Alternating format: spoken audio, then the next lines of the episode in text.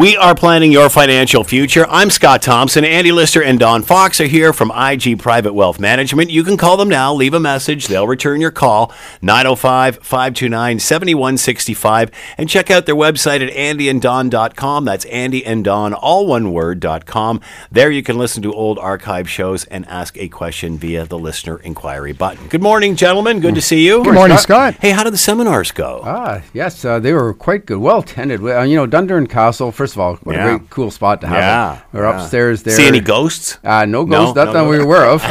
Might have something to do with a coffee maker, but anyway, no. No, it was great. A good group of, around 27 people, something like that. Nice. And great to see the listeners. You know, it's great to see the... So a lot of people who listen to the show come out. I think everybody listened to the show came out. Yeah. Not all the people, period, but every single person that was there does listen to the show. Oh, cool. And, you know what? It's great because they've already got the education from the show. So the questions they ask, the conversations we have before and after, they are already, well educated in terms of what they're looking for and what their needs are in terms of, a financial plan particularly. Yeah. So, cool. Very impressed. And it was also an opportunity for us to share a little bit about, who we are. I mean, we often, the show and what we talk about on Saturday mornings has always been about education and information for people. And we don't often blow our own horn, I guess, a little bit, but we talked a little more about who IG Private Wealth Management is, who we are as a company, and what's evolved over the last couple of years in terms of the new IG Wealth. And so a little bit about who we are and also about how we do it, and also a little bit about... some of the products and services that we offer as well, just to give people a more balanced understanding of how the process works and how someone could come and become engaged in working with us as well. And I do think, most people that listen to the show understand there's a big difference from, say, a financial advisor, which is usually product oriented, to a financial planner. And the strategies that go down in terms of how do you minimize the tax, maybe not only now, but also with estate planning. And sometimes you actually have to bite the bullet a little bit now so you can save hundreds of thousands of dollars at the estate level. And knowing why. And, that's where you could see everybody was kind of nodding their head in the audience saying, you know what, it's worth paying the tax now, and saying on a decumulation strategy where you're cashing in RSPs now, rather than having, paying 53.5% at that death. And having your beneficiaries have to pay such a high tax bracket. I'd rather pay 30 now than 50 later, kind of thing. Yeah. And it's, and everybody's different. But again, afterwards, there's lots of time to mingle, and they all had great questions. So it was great to see everybody. So one of the things that people are, we always ask for, we give out an evaluation form and ask for feedback. And as one of what Don presented at the seminar was a scenario where he compared a typical retiree. And so it essentially, if you didn't meet us or you didn't take any of our advice and you just kept doing what you're doing, and then what would be an optimal retirement? And so as you layer on the different strategies, and you hear us talking about them every week, and, but the bottom line is if you don't execute and implement, then you're not going to participate in the advantage. So the difference, the comments in one of the evaluation forms was, it was just fantastic, the difference between a typical and an optimal plan, and understanding the dollar impact of that, which was in the hundreds of thousands of dollars over the span of the lifetime of a client, retired. Do you find client. You hear the same questions year after year, or are they different? You know what? There's always some new tax thing. Yes. There's some new investment strategies because, the budget came down and got rid of corporate class, for example. Right. And then tax brackets got a lot higher over the last, say, 5 years.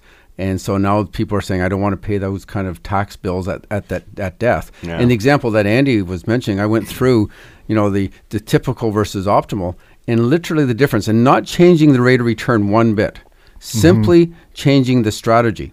Ended up with a net worth and a net worth after income tax.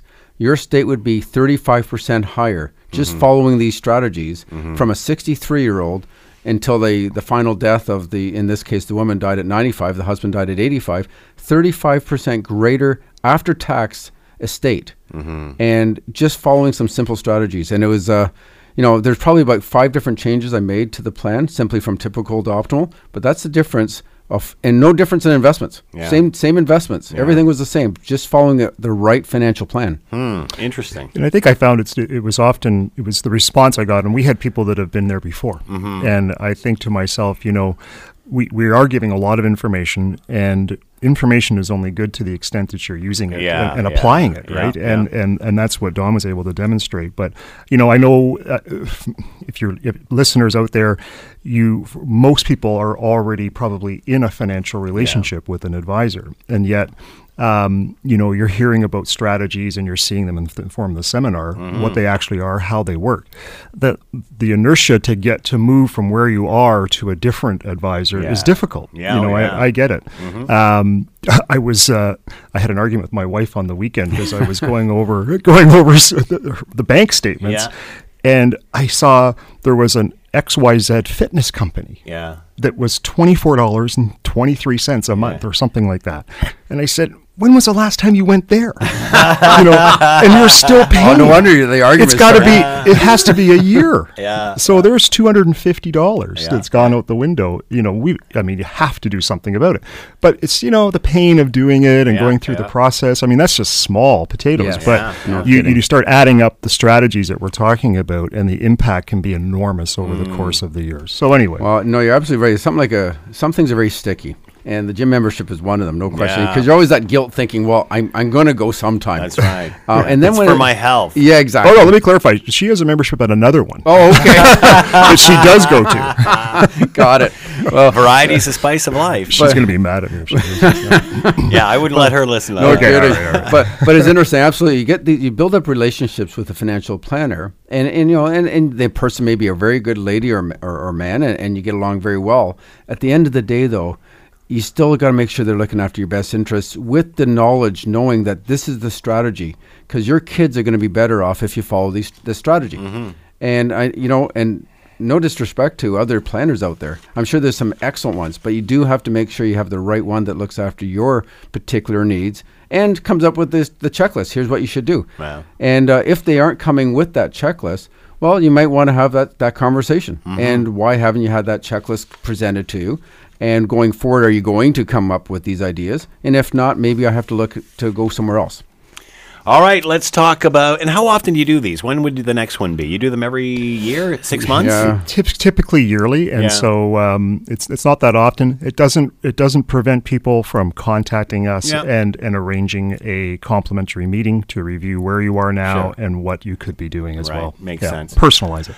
All right, on this week's show, clawback calculator. Clawback calculator, so in many ways kind of borrowing on what Don presented at our seminar. So for those 25 people there in the morning, another 20 at night. Another 20 at night. It might be a repeat of the session, but old age security is something that is a constant annoyance in terms of the clawback scenarios, and it's a double-edged sword, because in one context, those that have worked hard, saved hard, and accumulated wealth are now getting hit by a penalty based on that accumulation of wealth. So the income that their accumulation is generating is now creating an old age security clawback. So from age 65 on, this is something that really does bother people. And I get it, because it really is sort of an entitlement in the sense that, you know, you paid into it. You've lived here for 40 years plus.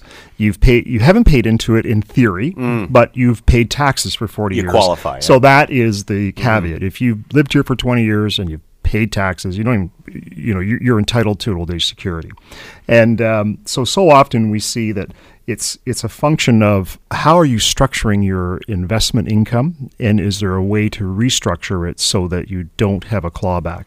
And one of the things that we talk about is inclusion rates, and something that, again, Don covered, but when we look at the inclusion rates, how much of your income that you receive is actually reported on line 234, your net income. So that will structure or determine how much your old age security clawback is going to be. Yeah. So the three main types of investment income are interest income, and the inclusion rate for interest income is 100%. So you earn $100 of interest income, you have to include $100 on your tax return.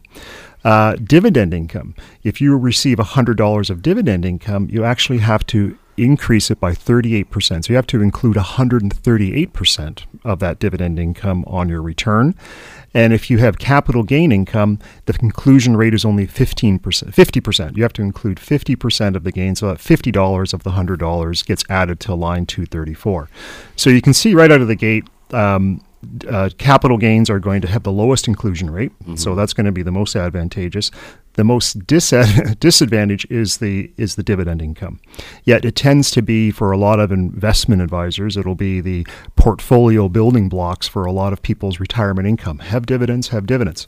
By the time you flow through the after-tax scenario, dividends are an attractive way to receive income, but at the point at line 234 where they determine the old age security clawback, it's a negative. Yeah. And so one of the tools, and this was provided for one of our partner companies, Manulife Financial, they do a clawback calculator. Mm-hmm. And it's a great tool just to be able for us to be able to plug in someone's existing incomes and their sources, and then be able to restructure that income to show them in real dollars how much they can save in their old age security. Right. So a typical scenario, I have a scenario, a gentleman who was 69 years of age, and he was receiving a pension, about $4,000 a month, so $48,000 a year from his pension.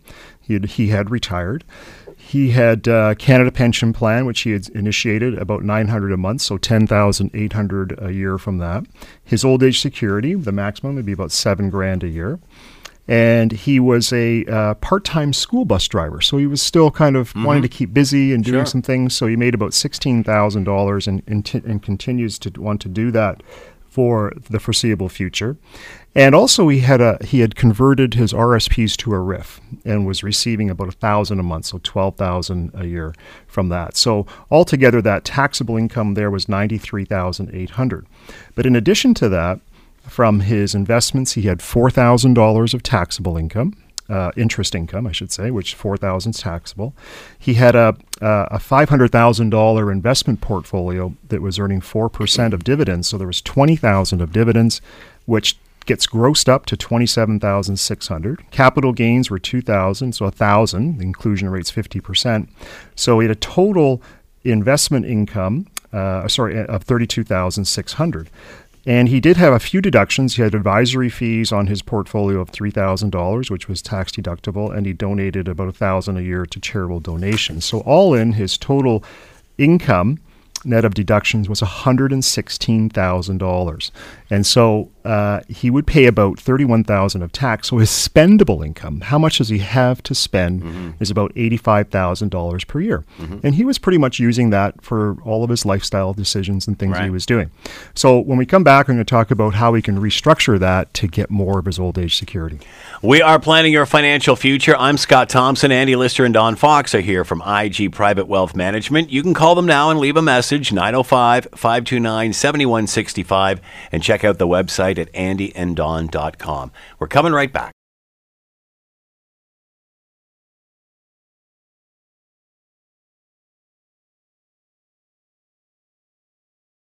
We are planning your financial future. I'm Scott Thompson. Andy Lister and Don Fox are here from IG Private Wealth Management. You can call them now and leave a message, 905-529-7165, and check out their website at andyanddon.com. That's andyanddon.com. Talking about the clawback calculator. Yeah, and this is a great tool that helps just put into real numbers the impact of the old age security clawback, but the different sources of investment income. You have dividends, interest, and capital gains, and how the inclusion rate of those types of income can impact your old age security. So in this example, the individual 69-year-old male who had about $116,000 of income, and then he was going to pay about $31,000 of tax, so he ends up with $85,000 of spendable income. But the breakdown of that, where his $85,000 came from, he had $31,000, as I say, of tax, but all of his old age security, all $7,000 of his old age security was being clawed back. Hmm. And so his effective tax rate is about 27%. His marginal tax rate on any additional income would be about 43%, plus the 15% clawback tax. So that brings it up to 58% on a dollar of interest income, wow. et cetera. So when we look at a restructuring scenario, what we did is we wanted to reduce the interest income because we know that's got a high inclusion rate. Mm-hmm. And we really wanted to focus on reducing the dividend income because that has that gross up of 38%. So that is the highest inclusion rate. So if we eliminate, we reduce the interest income from $4,000 down to $1,000. And we eliminated all the dividends. And we converted these to a product that can produce a capital gain kind of structure, or what we call a systematic withdrawal plan, where he would take the income out of the investments on a tax-preferred basis. So the capital gains increased a little bit from 2,000 to 5,000. So, and then, but his dividends we changed to zero. And we now included $20,000 a year of systematic withdrawals from his portfolio instead of dividends. So he has the exact same amount of income, $26,000 of investment income before, $26,000 of investment income after, but the taxable amount is where the big difference is. So under the current situation, that $26,000, because of the inclusion rates, turned into $32,600 of taxable income. Under the restructured income scenario, his $26,000 turns into $4,500, wow. $4,500. So from $32,000 to $4,500 of taxable income. So what happens in the before and after in terms of his spendable money? Well, he ends up paying only $23,000 of tax. He's still getting his an old age security clawback, but it's only $3,000 instead of $7,000. So he's recaptured $4,000 of his old age security. He's paid $8,000 less in tax. So his spendable income, now he doesn't get the dividend tax credits anymore, but his spendable income has increased by over $8,000 every year, just by restructuring his income. So it's a powerful tool just to be able to understand how the inclusion rate on your investment income impacts your old age security clawback. And the final thing I'll just say is there was a little bit of low-hanging fruit here where he could have taken his RIF money and put it back into an RRSP temporarily because that was $1,000 a month. But at 60, 69, 71, he'd have to start taking it out anyway. So the writing's on the wall. He was going to have old age security clawback. The other thing is he could stop working. And, that's something that may end up happening. But in the meantime, he needs the income for his lifestyle. So really about reducing any of it didn't make sense. So we just needed to restructure. Right. All right. So that's all about our clawback. If you're getting an old age security clawback, feel free to give us a call. We'll run through a calculator with you and tell you where your options are in terms of restructuring. And we're going to continue to talk a little bit more about tax and tax strategies. Yes. And there's probably a few last-minute tax preparation going on right now. Likely myself included in that group. I don't know. How about yourself, Scott? Have you got yours done now? Oh, I'm sorry. Are you talking to me, Don? No, I'm in the process of. Well, and usually this is not the time to do any tax planning. No. The planning had to be done last year. How would anybody have time to do any of that now? You're at your wit's end just trying to get this stuff done. You got it. So now it's simply a matter of what you've got is what it is. Mm-hmm. So what you need to do is look at all sources of income, like income from self-employment, if you are self-employed, and there's a whole lot of should you be incorporated or self-employed is always a question I get. And that depends on the type of income you're getting. Are you getting a lot of income? Are you spending it all? Mm-hmm. Is there a big tax liability? Okay. And so you look at that and you really should talk to your accountant about that, whether it makes sense to be self-employed or incorporated.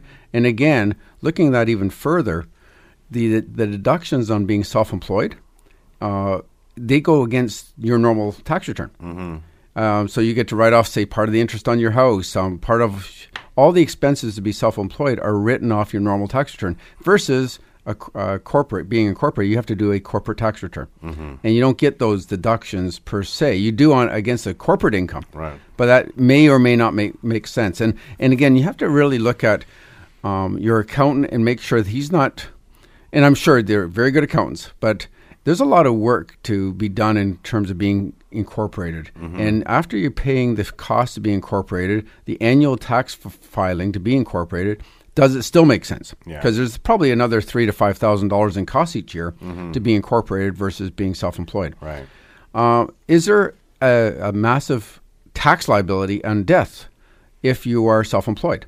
Meaning, do you have a lot of debts out there? Are you fairly leveraged in your business? And, you know, it's one thing is your income would stop, but maybe there's a large debt to be paid too. So life insurance is something that a lot of self-employed people need. Even more so is disability coverage.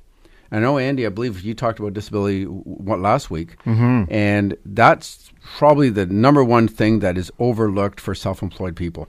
Because, first of all, it's one that just don't think about. It's harder to get, too. You have to show that you've got some type of normal income. It's not just happen. You just started, okay, I'm now self-employed. It's hard to get disability coverage that first year, okay, because you don't have a track record of income. So, but once you do, it is extremely important because, you know, 80% of all mortgage foreclosures is due to a disability. Most people have life insurance, but and therefore their mortgage gets paid off, but they don't have disability coverage. And so taking a look at the whole idea on your income line, self-employed income line, which way should you go, self-employed or corporate? Now, the RSP deduction, are you maximizing that RSP? Now, you will see on the bottom of your notice of assessment how much RSP room you have. And for some, it could be a couple $100,000 now, okay, because you haven't made any contributions. For others, they are maxed right out, and they are doing it like religiously. It is, I am maxing it out every year. Not necessarily the worst thing to do, but it's still the best thing to do. You know, if you're in a, say, a middle tax bracket or a lower tax bracket, the lowest bracket, there may be other opportunities because you've got to realize, and we've talked about then again in our seminar, is that tax liability at death is where it can haunt you if you do not have a strategy on the withdrawal of the RSPs. Now, if you do, if it does make sense to have an RSP, should you get a spousal RSP? Now, I know there's still a lot of people saying, well, you know, those spousal RSPs, you can income split, you don't really need them as much. Yes and no. There's still advantages to have a spousal RSP. And one is if your spouse stops working, they can start drawing out that income earlier. So if one spouse works to 65 and one goes to 62, well, maybe they can start drawing down those 3 years and start getting that money out at a lower tax bracket. They were saving at 40 to 50%. Now they're paying 20%. Got to remember, the RSP for me is really a tax-deferred investment. Okay? You will pay tax on it sometime, so you want to save at the high rate, pay at the low rate, not the other way around. And I do see quite a number of people getting kind of that trap. They may actually have too much in RSPs, and which is going against exactly what Andy just talked about, old age security clawback. So one of the strategies that we had in the seminar is if you're under 65, and let's say you retired, in this particular case it was 62, what happens, why not bring the income all the way to 95,000? So you're going to use the tax brackets of 20, 30, 31 and a bit, 33, and 37. Okay? You'll use all those tax brackets up to bring your income up to 95,000. At 95,000, the tax bracket jumps to 43.5%. So you don't want to get into that bracket, but it may make sense to bite the bullet, pay the tax at that, call it 30% level, knowing that once you hit 65, you won't be able to get that income at 95 anymore without getting hit with the old age security clawback, which is that kind of seniors tax. So again, comes back to that strategy. What's the withdrawal strategy? It's probably more important, the withdrawal strategy, than the putting it in strategy, to be honest, because at least when you're saving, you're saving. It's great. That's the hardest thing for anybody to do. It's deferring gratification. I don't want to have fun with this money now. I'm going to save it for the future. That's what saving is. And good for you, but then you got to think, okay, RSPs, do they make sense? Well, we're talking right now with a lot of younger clients, kids generally, and they're just starting out. And back when we started way back, there was really no option. Put in an RSP. You know, at least you're going to save at the lowest bracket, but hey, you know, at least you're saving. Now you got that tax-free savings account. Maybe that's the alternative until they jump into a higher tax bracket. So while you're on the subject of RSPs, you're looking at that tax return, you say, "Yee, I should have put more into the RSP," or, "Oh, I had to get an RSP loan at the last second." Maybe you should add monthly to the RSP. What a great way to start putting money away, so you don't have that all of a sudden that panic attack come the end of February trying to figure out how should we put money, should we put money in RSPs first of all, and if we are, where are we going to get the money from? Yeah. So talk to your financial planner and make sure you got the right amount already budgeted in on a monthly basis. And if it really comes down to it, you can even go to your employer. And if you're self-employed, it's really easy because you're the boss. You can have your income adjusted at source, saying I am making this RSP contribution every month. Here's the proof. Mm-hmm. Adjust my pay for it. So if it comes down to I don't have enough money, maybe getting the benefit from your employer in terms of you won't get a refund, but you'll get the refund off each pay basically. So it's one thing that people often look at is they've got this, they may have over-contributed.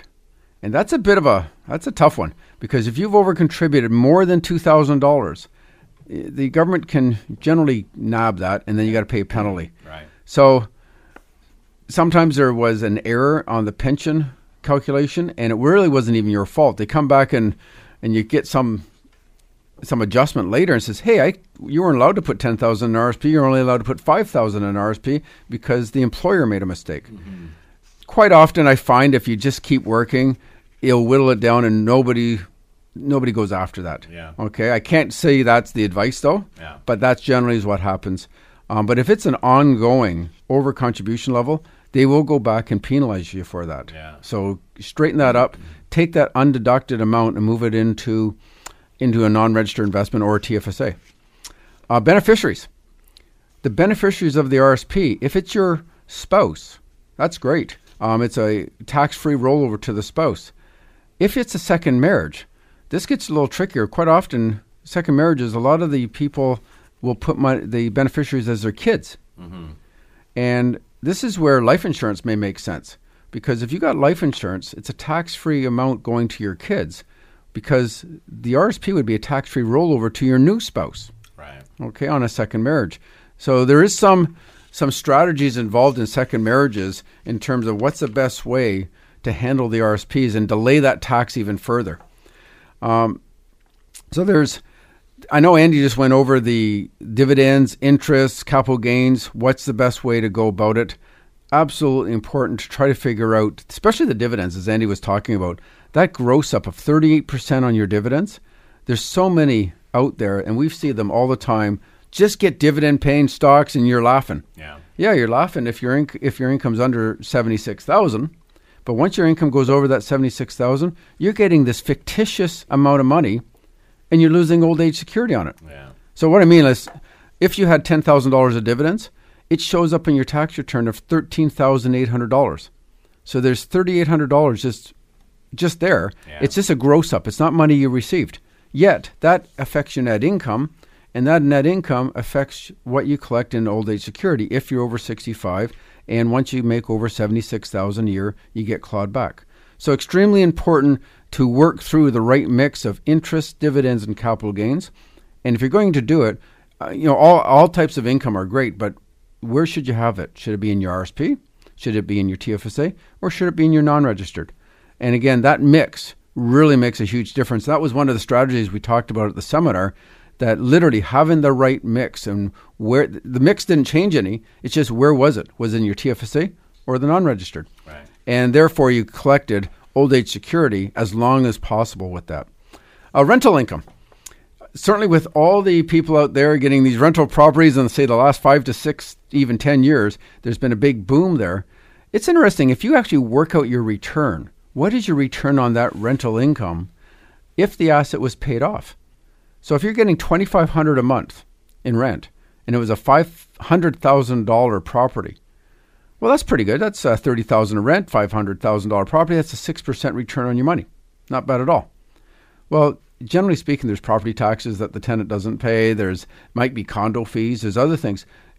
You should really work out what is your rate of return on that rental income, and then so let's say it's 3% or 4%. Well, then what happens if you have to do any kind of renovation? Right. Well, that really eats away at it too. So it's interesting what the return on rent is after expenses. Yeah. And then, because most people are really banking on growth in terms of the real estate market, because you're still a landlord. You still have to do all these, clean up if the tenant doesn't stick around. It may go empty for a month or two in between. It doesn't go without any work at all. Capital gains, interesting. You may want to look at harvesting capital losses at times if there's an option to do so. Last December, there was a bit of a decrease in the market, so there was an opportunity for you to potentially take money out of one fund or one stock and get a capital loss. Because what happens all the time with mutual funds particularly, they will get a capital gain dividend. And last year, I know a lot of clients got hit with capital gain dividends. And what that is, there's two types of capital gains. One is when you sell a stock and you make a profit. The other is when the mutual fund manager sells stocks in your fund, right, and he makes a profit or she makes a profit. And that gets distributed to everybody. So be aware and ask your financial planner if you should even invest in a certain mutual fund, say in the late part of the year, because if there's going to be a big capital gain dividend, you put the money in, you get the big capital gain dividend at the end of the year, and then you get hit this time of year next year with the big tax bill. We are planning your financial future. I'm Scott Thompson. Andy Lister and Don Fox are here from IG Private Wealth Management. We're coming right back. We are planning your financial future. I'm Scott Thompson. Andy Lister and Don Fox are here from IG Private Wealth Management. You can call now and leave a message at 905-529-7165. And check out the website at andyanddon.com. There you can listen to old archive shows and ask a question via the listener inquiry button. Talking about financing your retirement. Yeah, and it's really just about a strategy around creating cash flow that you need, and retirement planning and financing your retirement is, it really is an exciting process for us, because it really is kind of where the rubber hits the road, and you want to be able to demonstrate to somebody with all the right strategies and the right process that you can create a confident retirement. And the process is very disciplined, and whether you're a new retiree or you're already retired but trying to figure it out, it's still the same thing. And we always start off with understanding and determining your retirement goals, and that will start with a snapshot of your current financial situation, a net worth statement. What do you own? What do you owe? Determining your retirement goals. So what that might look like. What are the things you want to do? Determining your spending needs, right? And is this going to be, lots of travel, a little bit of travel, 2 vehicles, 1 vehicle, all these things that become part of your retirement goals. The second step is building your retirement income. And first thing you need to do is understand what are your sources of income. Again, we want to calculate your retirement income needs and then identify any gaps. And the final thing would be maximizing your savings. So what's the right strategy for your situation, and how do you maximize your contributions before retirement and then maximize your income after retirement? So the income planning process involves 6 steps, and the first would be calculating your retirement income. So these are the various sources of income you're going to have, an estimate of your retirement expenses, determining those gaps, and then calculate a withdrawal rate. So how much income do we have to take out of your investments? What rate is that? Determining the income sustainability, and we talked about this at our seminar too. What's the likelihood that income that you're going to draw out, how long will it last, and how confident can you be you won't outlive it? Then selecting the appropriate products and planning alternatives, and then basically the ongoing process of monitoring and adjusting the plan regularly to make sure that we're accommodating any changes to your life. So what are your retirement goals and income going to be? And today, a lot of us here, we hear about 70% of your pre-retirement income. You need 70% of that to be able to retire comfortably. Maybe some people are saying it's closer to 80%. And, if you're planning to travel a lot, it might be 100%, out of the gate for several years until that sort of trails off. But every plan obviously is unique. So, we'll take a look at your specific figures and your specific goals, and we'll build something to try and create that and accommodate that for you. So the 2 most common questions that people have when they're thinking about financing their retirement as an individual, if you're approaching retirement, it's how much money do I need in retirement? How much am I going to spend? And I know we've talked about, in fact, our seminar attendees were, I heard somebody in the background saying, slow go, go, slow go, no go, right? Which is your 3 phases of retirement, the go, the slow go, and the no go. And then part 2 is, for an individual who's already retired, am I going to be okay? You know, do I have enough? Am I going to be able to do this? Is there going to be anything left over for the kids? You know, all of that part of it as well. So as you think about your own retirement, the things that consider the questions we're going to challenge you with are, what will you do to keep busy in retirement, right? What will you start a new career maybe? Are you thinking about something you've always wanted to do? Mm-hmm. Second career. Will you be pursuing new activities? Is there something else that you didn't do before that you want to do? How will you manage your health? Will you be planning with a partner or will you be alone? Will you be supporting the activities of kids or grandkids? Will there be any changes to expenses in retirement? Moving to a different location, that type of thing. What are your investment assets and liabilities? You know, you're going to be heading into retirement still having debt, mm-hmm. or maybe not. And are you willing to accept investment fluctuations and understanding your risk tolerance? And so as we talked about, the gap between, you know, what your income forecast is and what your needs are, and how do we fill that gap? And the issues around that, of course, we know about longer retirements. And, you know, today a male average age 83, female 86. But if you're in a couple relationship, one of you is 50-50 chance you're going to live to age 90 or beyond. So planning for that sort of 25 to 35 year retirement is part of the strategy. And the other thing which I think is, and we know, I mean, you can't turn on the news without hearing about issues around our medical system, yeah. and the pressures on the medical system. I was recently at a long-term care seminar where they talked about the need for an additional 30,000 beds in Ontario. Yeah.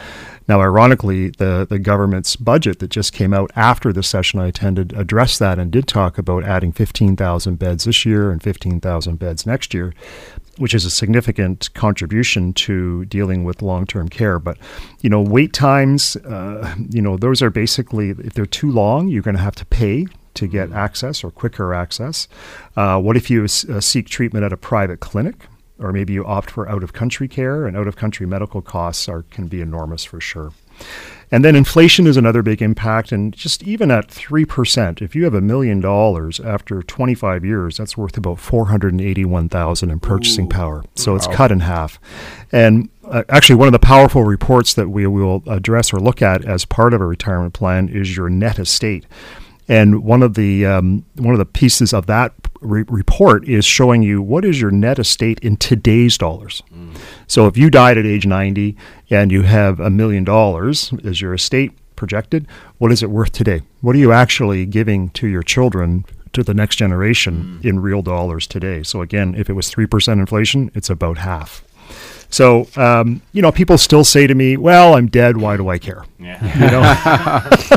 You know? And I think sometimes that's just a gut reaction because they don't like looking at the numbers, or maybe they're concerned that they wanted to leave a larger estate and they're concerned that there's not going to be much, or if there's a lot of tax, am I going to do all this stuff just to give them more money? Yeah.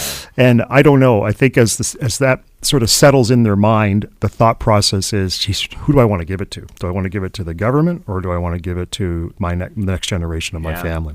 So financing your retirement and creating cash flow, lots of different options. We have a process in place. It's very disciplined, and I think people can really benefit from that process. We are planning your financial future. I'm Scott Thompson. Andy Lister and Don Fox are here from IG Private Wealth Management. We're coming right back. We are planning your financial future. I'm Scott Thompson. Andy Lister and Don Fox are here from IG Private Wealth Management. You can call them now and leave a message at 905-529-7165, and check out the website at andyanddon.com. That's andyanddon.com. You can listen to old shows there or ask a question via the listener inquiry button.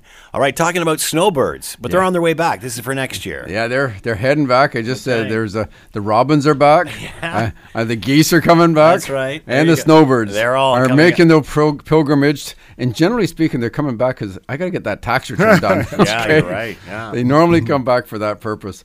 And for these people, you know, it comes in really two groups. There's the ones that are renting, and they're heading back. And really, number one tip would get that rental for next year now.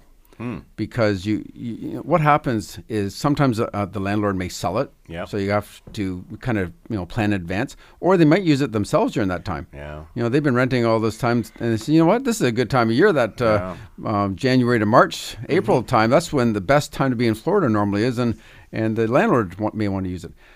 Trying to find a place.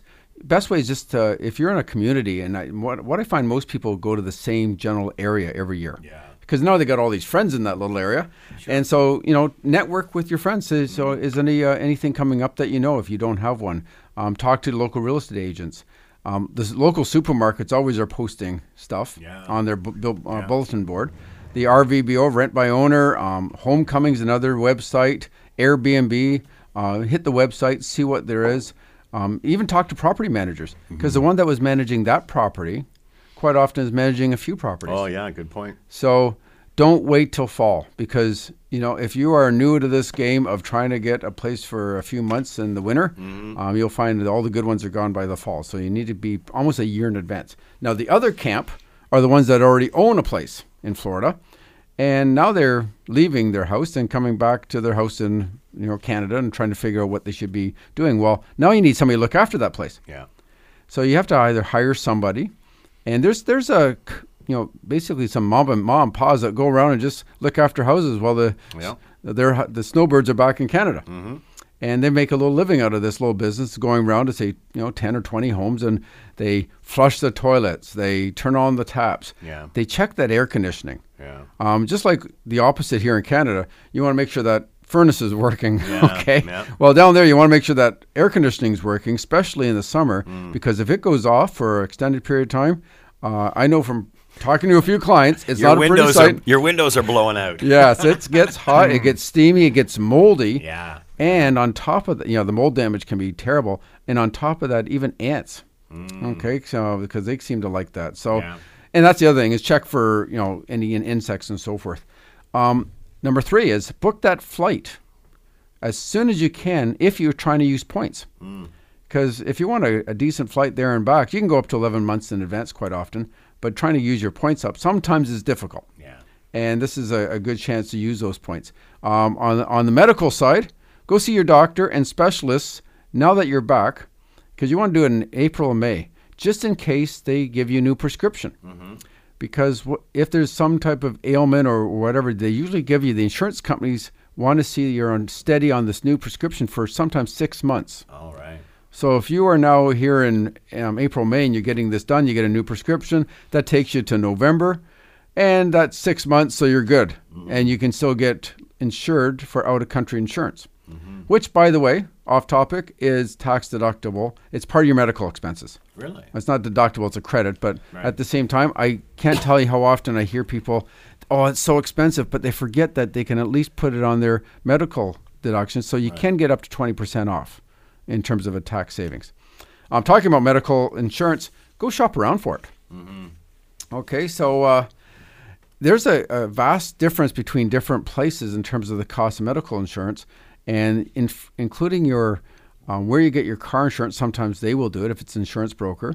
CAA has their own. Credit cards, depending on how long you go, but normally for the snowbirds, it's not long enough. And so you will, it is worthwhile shopping around, because I have seen big differences for people that have made that effort. And it's worthwhile effort. By the way, if you're a snowbird, you're generally retired, so you got a little extra time anyway. Go shop around. Okay. US dollar. So this is a tricky one. I get this asked as if I have a U.S. dollar crystal ball. What's the dollar doing? Should I buy now? Should I sell now? What should I do? You know what? Just like we talk about dollar averaging for investments, I would suggest dollar averaging into U.S. dollars. So every month, if you buy a bit every month. Buy a bit, yeah, save a bit. You know, if it's all of a sudden you see it go skyrocketing up 5 cents, well, maybe you'll miss a month or two. But certainly just buy a bit all through the year. So you'll end up with a decent amount already built up. In fact, you should have your whole trip built up by the time you leave. And because trying to, I know, Murphy's Law, if you wait till the last minute to get the US dollar, it probably is the most expensive time to get that dollar. And other things, look at the expiry date of different, your health card, but particularly things such as your Nexus card or your passport. You want to make sure, and they don't take kindly of the U.S. It's getting a little stickier. You want to make sure that's done 6 months to it expiring. Mm-hmm. They don't want you to go over there and find out that you can't get back. Right. Okay, they look at the expiry date. So make sure, and I do find most people are pretty good about that. And shop around right now. It's a good time to shop around for any mobile phone deals because cell phones are extremely expensive. And, you know, what I did find with some is they're not aware of how the Wi-Fi works for some of the apps. And if you can get your kids on whatever app it might be, it could be the iPhone, it could be a BBM messenger, it could be WhatsApp. There's a whole lot of them out there. But use the Wi-Fi to communicate. It'd be a lot cheaper too. Right. Rent your house in Canada. You have to have somebody check your house in Canada while you're going down to the States. Well, maybe you want to rent that house while you're out of there. Mm-hmm. You may want to rent that place in Florida if you own it too. Yeah. And even if it's really reasonable, you got somebody staying in it. It's a great thing. And plan that guest calendar. This is the most important one. Plan the guest calendar for next year already. So you get to pick the guests that are going to show up way ahead of time. And that's my top 10 list for snowbirds. That's so at the end you can go, oh, I'm sorry, we're booked that week. Exactly. You got your 10, you got your favorites already booked in there. That's it. All right, we have been planning your financial future. I'm Scott Thompson. Andy Lister and Don Fox are here from IG Private Wealth Management. You can call them now and leave a message at 905-529-7165 and check out the website at andyanddon.com. Thank you, gentlemen. Thank you, Scott. We'll see you next week.